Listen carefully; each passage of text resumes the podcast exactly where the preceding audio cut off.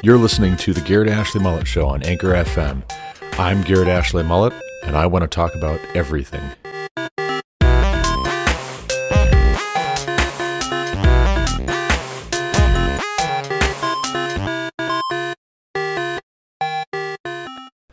Welcome back to the Garrett Ashley Mullet Show. Today is Valentine's Day, or so I'm told, also known as February 14th, 2022 also episode 328 of this podcast.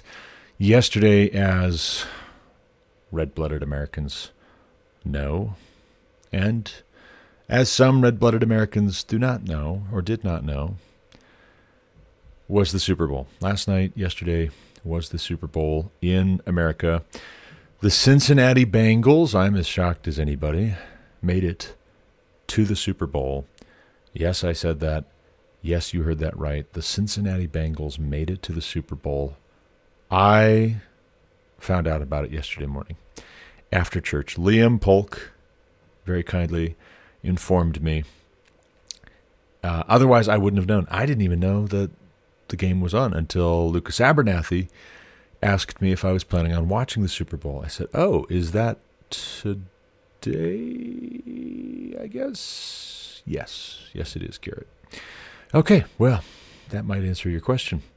Uh, we don't really watch football. That is to say, we don't watch football. One big exception is we will watch the Super Bowl, usually, not every year. If we don't catch it, that's fine. But in my view, it is a cultural moment. It is not just a game, it is a cultural moment. I'm not that into football, but I am into American culture and understanding where we're at and where are we going? And you see during the Super Bowl, America on display, at least as the corporations who can afford $7 million for a 30 second commercial see America, at least as the NFL sees America, at least as NBC in this case sees America. Who is invited to perform? Who is in attendance, who gets camera time, what the bios are, what details are interesting or are supposed to be interesting about whom, whose story is compelling, what is the team's story, what are the players' stories, what are the coaches' stories. All of that is a cross section of Americana for better or for worse. And I'll admit, not watching the rest of the year my children, not all of them, wanted to have anything to do with it. My children, several of them, were like, Do we have to watch this? I'm like, No, you don't have to watch this, but I really want you to. I want you to because this is part of a good education on the culture that we belong to or live in or are native to. This is our culture and so we should understand it. We should study it. We should pay attention to what is happening in it. And ideally, we will help to shape culture. We won't be taking a passive role, we will be taking an active role. We will not just be eating whatever is fed to us, particularly if it's gruel. We will be hopefully helping to create something or remind people of things created in the marketplace of ideas, just like I do on this podcast, just like I'm doing in writing books. I want my children to be creating a meaningful contribution to the conversation. So, what did we make of the Super Bowl? Well, for starters, I did not hear the national anthem. But I did hear at the beginning what is being commonly referred to as the Black National Anthem. And JP Chavez, he listens to this podcast. I don't know. Roy Garcia, do you listen to my podcast? You should listen to my podcast. If you don't, shame on you. But maybe Roy does listen, in which case, good job, Roy. Uh, JP and Roy tell me that I am an honorary Latino, and I am honored to be an honorary Latino. I will henceforth go by Garetto. You can refer to me as El Garetto, if you please. Uh, but it's probably going to be more like Nacho Libre. Just telling you. Just letting you know on the front end. But I I definitely texted the three amigos on Signal while the music was playing before the game. And I asked them, I said, Is this the Black National Anthem? Are we listening to the Black National Anthem right now? I think that's what that is. I had I looked it up while I was waiting for a response from them. And sure enough, I'm reading the lyrics as the song is being sung by Mary Mary.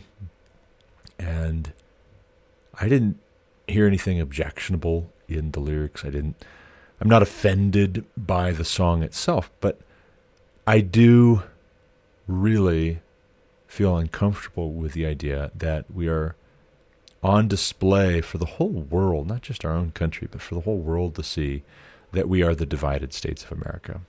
Might as well just change our acronym to the DSA because we are not united when you have one national anthem for one group, one ethnic group of citizens, and a separate national anthem for everybody else.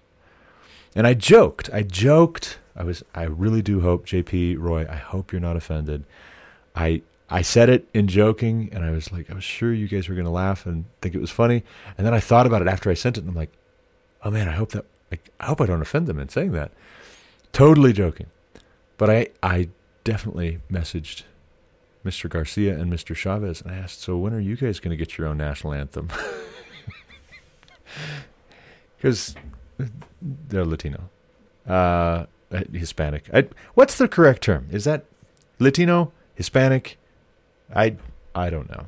I I'm obviously not an expert, uh, but I don't think they were offended. I am not offended, but I am concerned. I I think that's the way to put it. And if some wokester out there wants to cancel me for being insensitive or for my white fragility or whatever, just hear me out for a second. Why? Why does each ethnic group, if we are the United States of America, why does each ethnic group need its own separate national anthem? Riddle me that. Why is that a benefit to any of us, much less all of us? I contend it is not a benefit to any of us, including the black folk who get their very own national anthem. It feels to me as though either A, the statement implied by having a black national anthem as opposed to the regular standard official national anthem, the, the, the implication is either the official national anthem is not good enough for black folks, or the black folks aren't good enough for the official national anthem. Now, you got to be careful there because this is just the trap. This is exactly the problem with what the left likes to do with identity politics, with grouping people based on their skin color in the name of anti racism, counterintuitively enough, grouping people based on their gender in the name of anti sexism, because that makes sense, of course. Uh, grouping people based on their socioeconomic status in the name of equality, because that's how that works, right? You separate people out based on class, and that will level the playing field. Hmm. Mm. I'll take your word for it. But there are plenty of black Americans who love America and they love the official national anthem because that's part of our national identity. We think of ourselves as Americans. My ancestors may have come here from Switzerland on my dad's side, from Scotland on my mother's mother's side in particular. I don't know so much about my mother's father's side because I just can't seem to trace very far back. I think they might have come from France. So that same general area, Scotland and France and Switzerland, something like that but at least Switzerland and Scotland that I've been able to really, really drill down on with genealogies.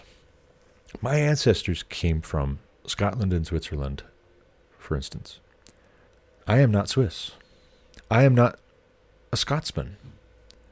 I like to identify myself a little bit with those two countries because I think it's important where we come from, but I am an American. I am an American. This is where I am.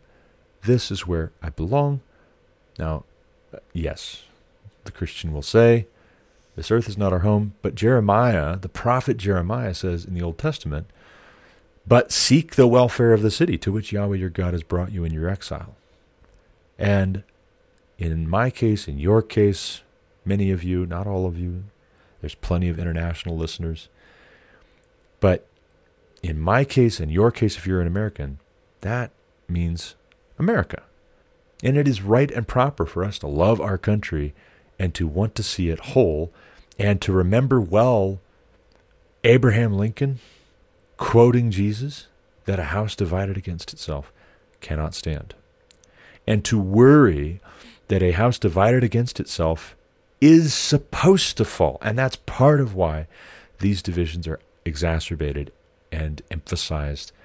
It's like when you're splitting logs and you get a crack started, and then you put this wedge piece in, and that wedge piece is called a splitter. And you drive that in, and that's what actually splits the log into. That's what the Black National Anthem feels like to me. I don't feel like that's an acceptable compromise. It's not a compromise at all. It's a doubling down. It is basically normalizing deviance. And by deviance, I mean a deviation.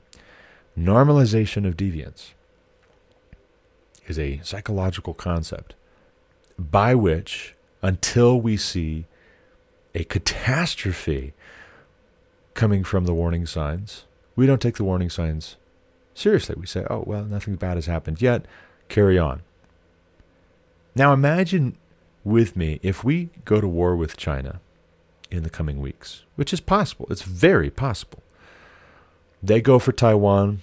Russia goes for Ukraine. I think they're both going to make a play at the exact same time. Good luck to us catching them both, even with NATO, for whatever NATO's worth. We could find ourselves in World War III. It could be a very messy, ugly affair. And supposing we do find ourselves in World War III here, can we afford to be divided? Can we afford to be fighting amongst ourselves? Can we afford to have two separate Americas? If we are going to go that route, then maybe we should just go the whole way. Right? Enough with the pretense. Let's have a national divorce. But what would be better still than a national divorce would be for us to stop being so hateful towards our country and towards one another. Is that so much to ask? Is that so much to ask that we would put away the bitterness and the resentment. That bitterness and that anger does not bring about the righteous life that God desires. That's what James says. Everyone should be quick to listen, slow to speak, slow to become angry. For the anger of man does not bring about the righteous life that God desires. And yet, what we find instead is that political opportunists have tried to stoke anger. They want to increase the anger, I think precisely because the righteousness that God desires would be bad for business because of the business that they're engaged in.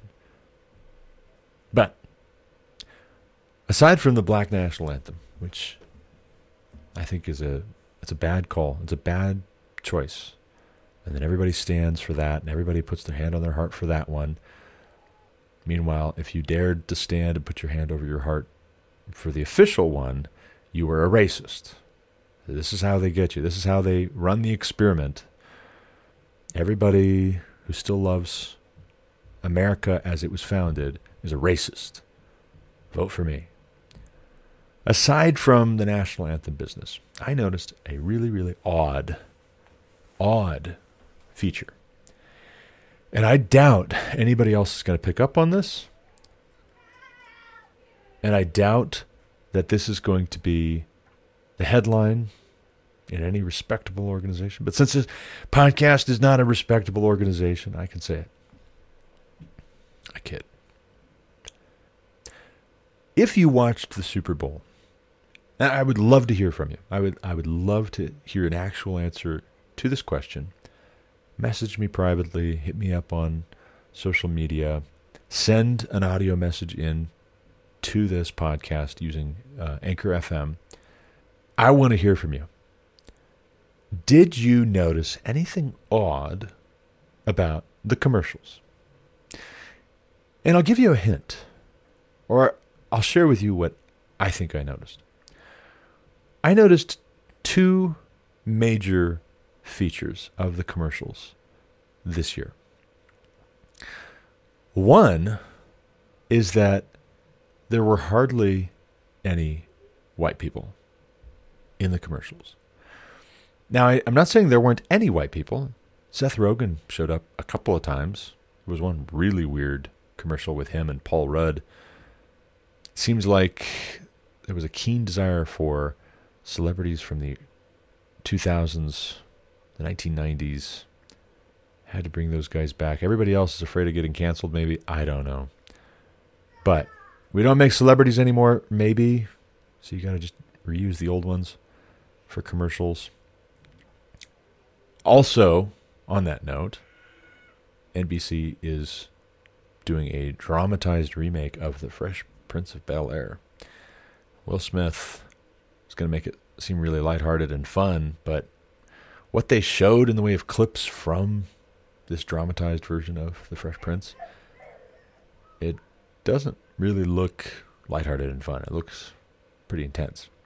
It looks like the kind of take on all of that you would expect in the 2020s. But there were hardly any white people, as it seemed to me. It's like, okay, now that we've done the Black National Anthem, we also need every commercial to prominently feature black faces, black black voices. And I, I don't fully understand why that is necessary. It doesn't look like America.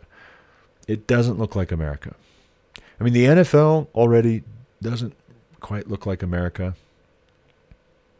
You don't have a rigid quota system, affirmative action style for white, black, red, brown, yellow people in the NFL, nor do I wish that we did have one.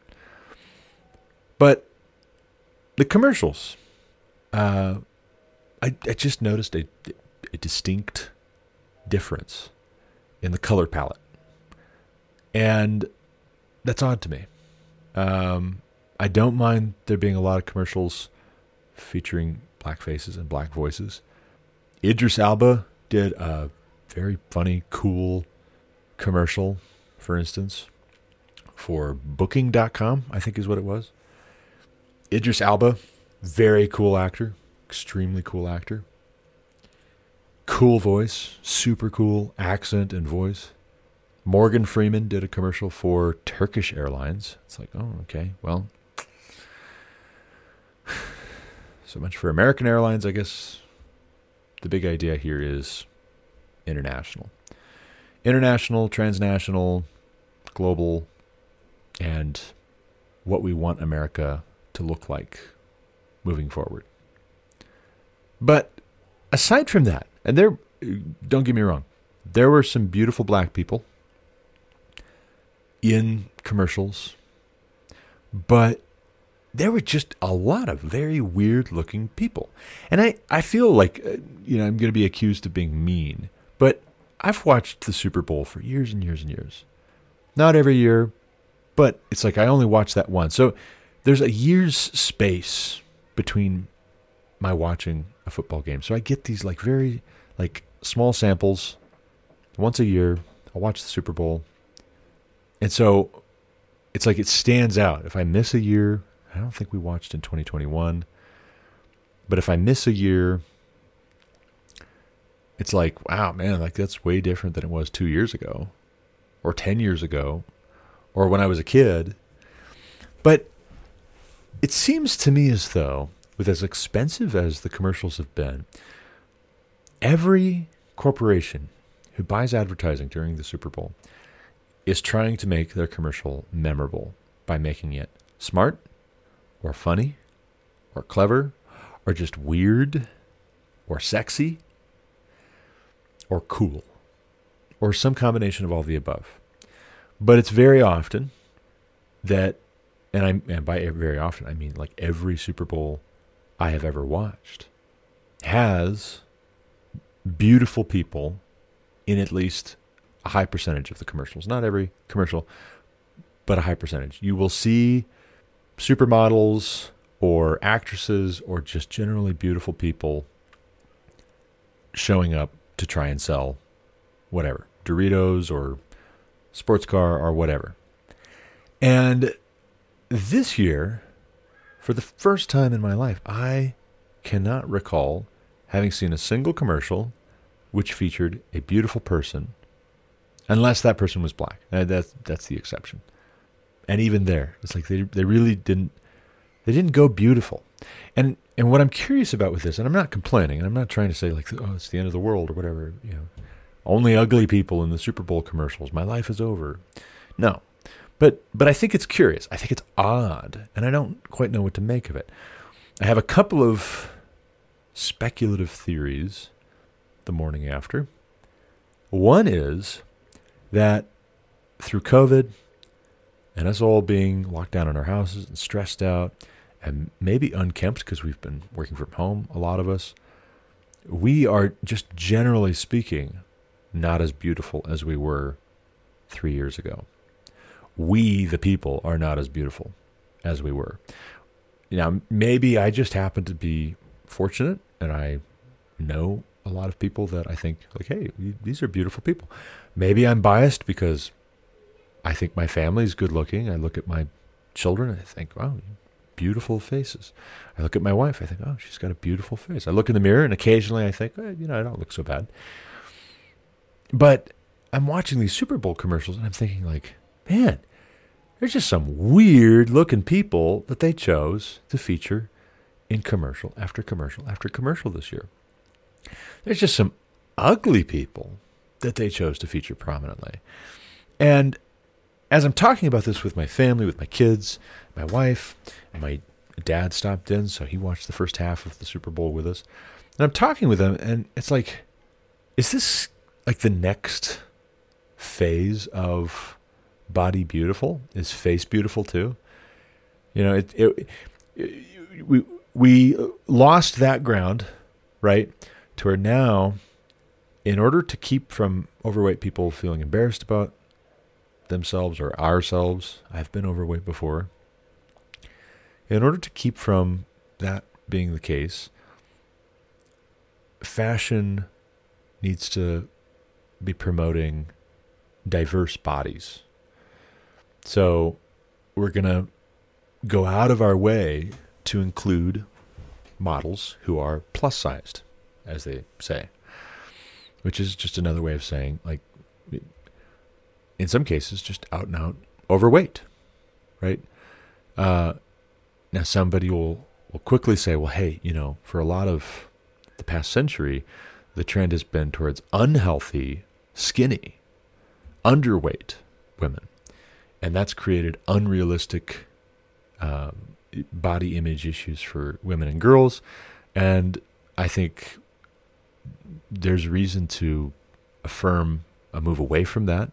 I think that the stick thin look is, for one thing, unattractive, but for another thing, it's not desirable that you would have that in your daughter's minds, for instance, your wife's minds, your sister's minds, uh, you know, being what they're shooting for, and then they develop an eating disorder, and they're starving themselves, and they're, you know, they hate themselves because they think they're fat.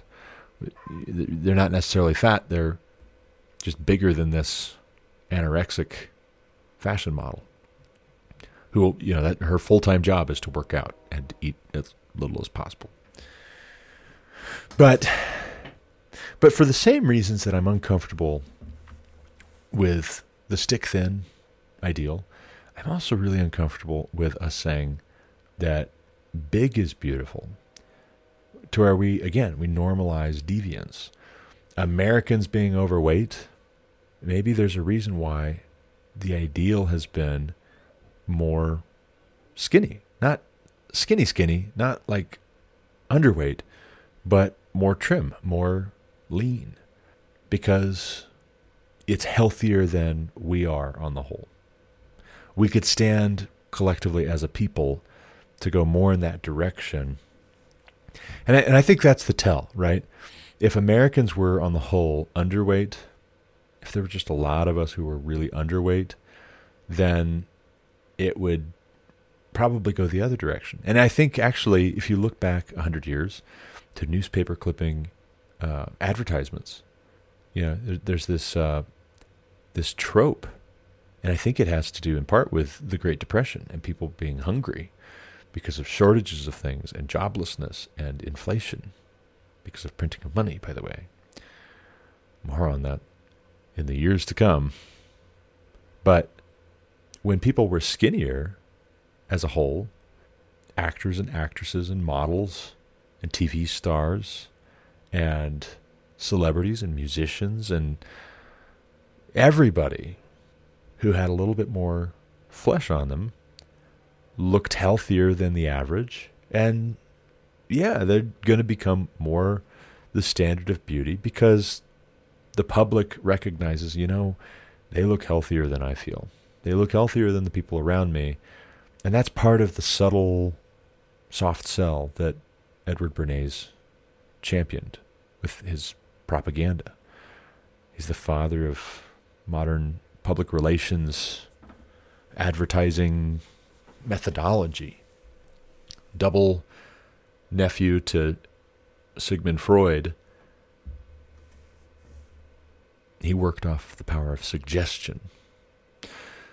So, why, why would corporation after corporation after corporation simultaneously decide to put ugly people, I'm sorry, ugly people in their advertisements? Well, for one thing, it could be because they think we're ugly. And they think, well, we should find somebody relatable for these uggos out there in American society. We'll find ugly people to sell things to ugly people. And uh, yeah, that'll work. Just let's just do that. Still, if that's what it is, it's a curious thing that they all seem to be on the same page all of a sudden. What's up with that? You know, there's the possibility that a lot of us feeling ugly, looking ugly, we don't want to be embarrassed about ourselves and self conscious about ourselves anymore looking at beautiful people. We're not going to buy your product. We're going to say, oh, well, that product must not be for me because I'll never be that beautiful. That's a possibility. But there's a whole lot of directions we could go with this. For one, is beauty in the eye of the beholder? What is beauty? How do we know that this person, place, or thing is beautiful or some other person, place, or thing is ugly? Aesthetics is a branch of philosophy that I have not studied, but I do find interesting. I'd like to delve into. Escape from Reason by Francis Schaeffer explores trends in philosophy, pop culture, philosophy, politics, theology through the lens of art history. And Francis Schaeffer basically says what we find attractive in art is a reflection of what our worldview is, or what the ascendant worldview is at that point in time, at that point in history. So when art was far more realistic and detailed, and the most celebrated paintings by the most skilled artists were those that looked the most lifelike, that communicated something about the philosophy and the desire of people at that time, the desire to testify to the truth more and more and more fully. By contrast, postmodernism, postmodern art, abstract art, is a way of pushing against, kicking against the idea that there is any such thing as truth. It's a mockery of art to say, I can dip a crucifix into a jar of pee, and that's art. No, that's not art. That's ugly and gross and disrespectful, and the people who celebrate it like it because they want to feel their own ugliness affirmed, their own immorality affirmed, their own folly and godlessness and impiety. They want celebrated. And this becomes the symbol, the rallying cry. This becomes the banner they raise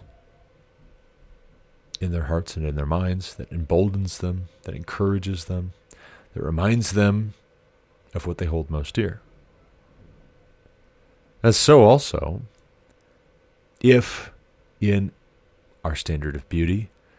We see someone who is healthy and happy and well adjusted, who is moral and upright and virtuous, genuinely, not hypocritically, not pretending, but genuinely wholesome and decent and innocent, or wise, or caring, or protective, or bold, we might describe that as beautiful because it's necessary to life. I think that's what it really boils down to. It's necessary to life. Let's say, for the sake of argument, we're talking about male and female standards of beauty. A woman is beautiful if she looks like this, she has these dimensions, and conducts herself like so, and dresses like so, and treats people like so, and talks like so, and spends her time like so, she's beautiful. Now think whatever you would fill in the blank with. When I say like like so, whatever you would fill in the blank with. I contend the proper way to frame our definition of what is beautiful is conducive to life. So also for the man. You say, hey, this man is handsome, he's a good looking man. And what we mean by that typically is not just that he has an attractive face and a good beard and full head of hair and muscles and a well tailored suit or what have you. Typically, we will also mean that he's well spoken, he's confident, he might drive a decent vehicle, but it shouldn't be so ostentatious that it conveys an insecurity on his part or a hubris. He should have a humility and a confidence about him, a gravity, and also a good sense of humor. He should care about the people around him. He should be a good leader, a good example. He should be wise, make good choices. He should be brave, willing to stand up against bad actors and threats to the people under his watch, under his care. And all of that, all of that goes into who we call handsome and good looking. And all of that, when you really boil it down, is about what characteristics of a particular man fit the role and purpose of man in such a way that is conducive to life. So also for the woman.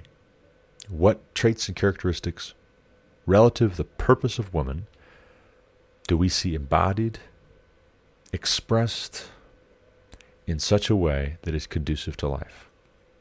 Now, inversely, if that's true, if I'm correct, then ugliness is a feature of traits and qualities and characteristics which denote a vulnerability. A cowardly man will very rare, rarely, very rarely, if ever, be called handsome. As soon as we find out he's a coward, he's no longer handsome in our eyes. A ignorant woman, she might have been the most beautiful creature on God's green earth until she said a whole lot of nonsense or was just absolutely nasty and mean and vicious to some other woman or to a child or to an elderly person. If she conveys an ugliness in what she says, all of a sudden, she's not the most beautiful woman in the world anymore. If she's beautiful at all. If anything, that fly in the ointment, that ring in the pig's snout,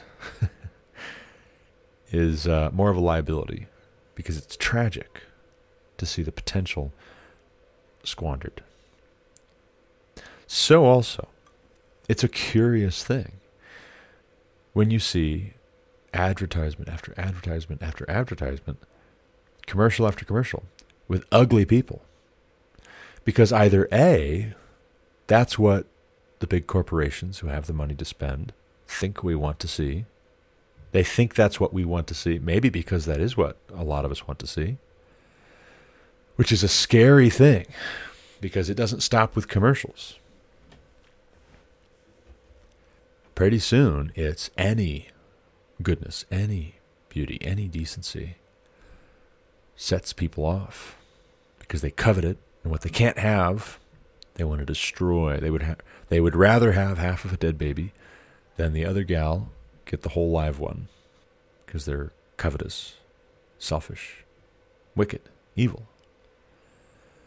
It's not a pleasant place to be if you're trying to embody goodness and beauty and truth.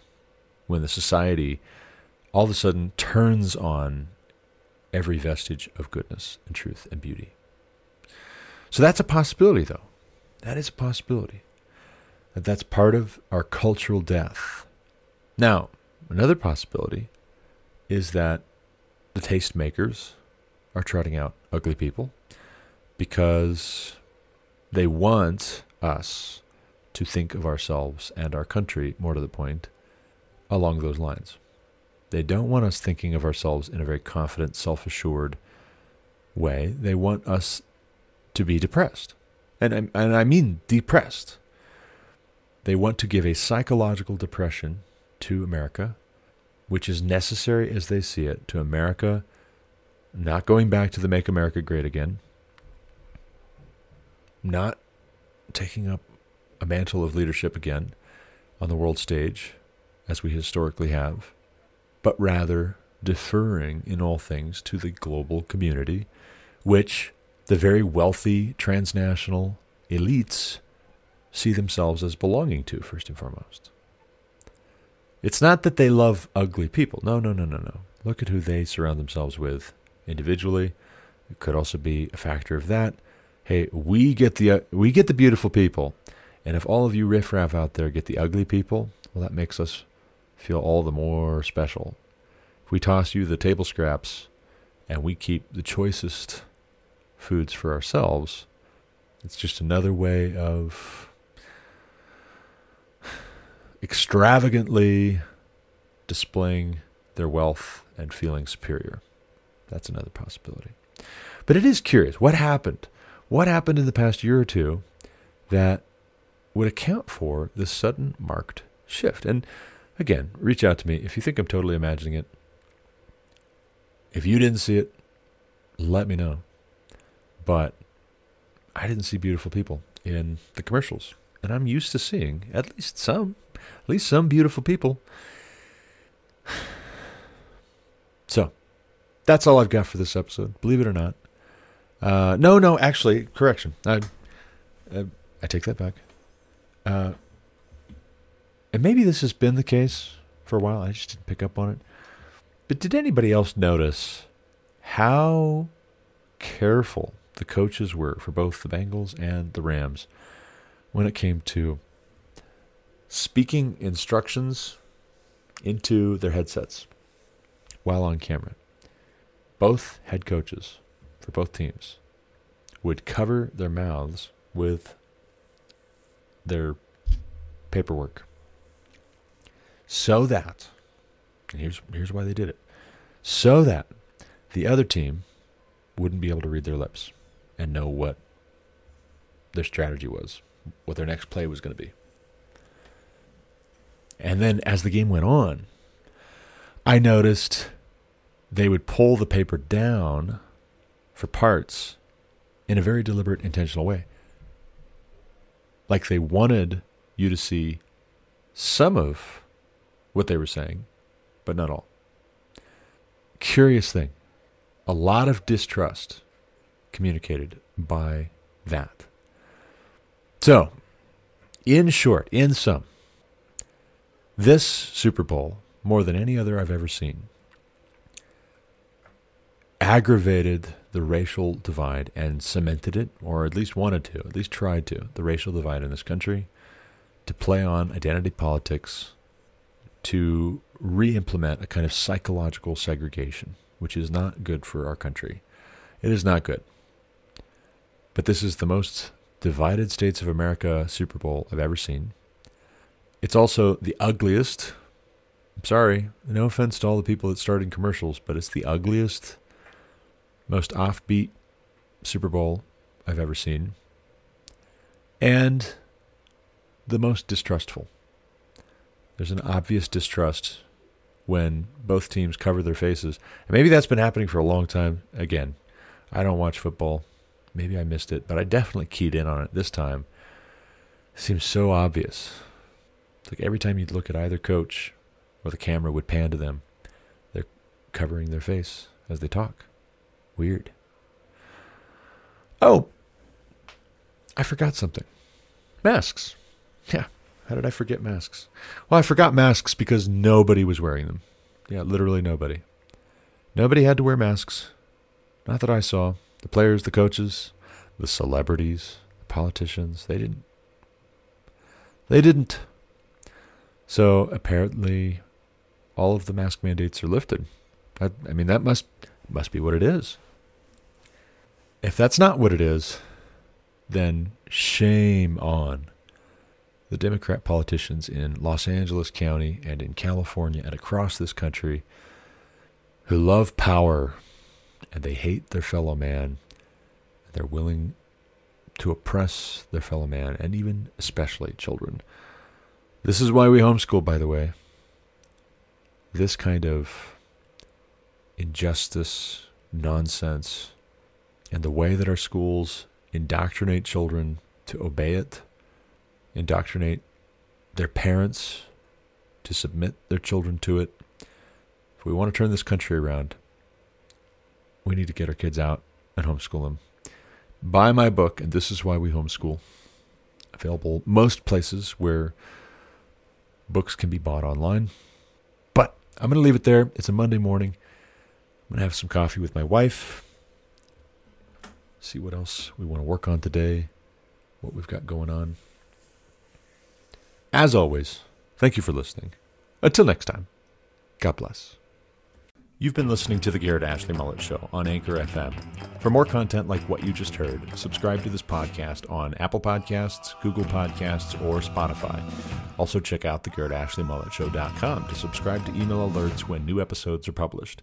As always, you can reach me with any comments, questions, complaints, objections, or insights at garrettashleymullet at protonmail.com.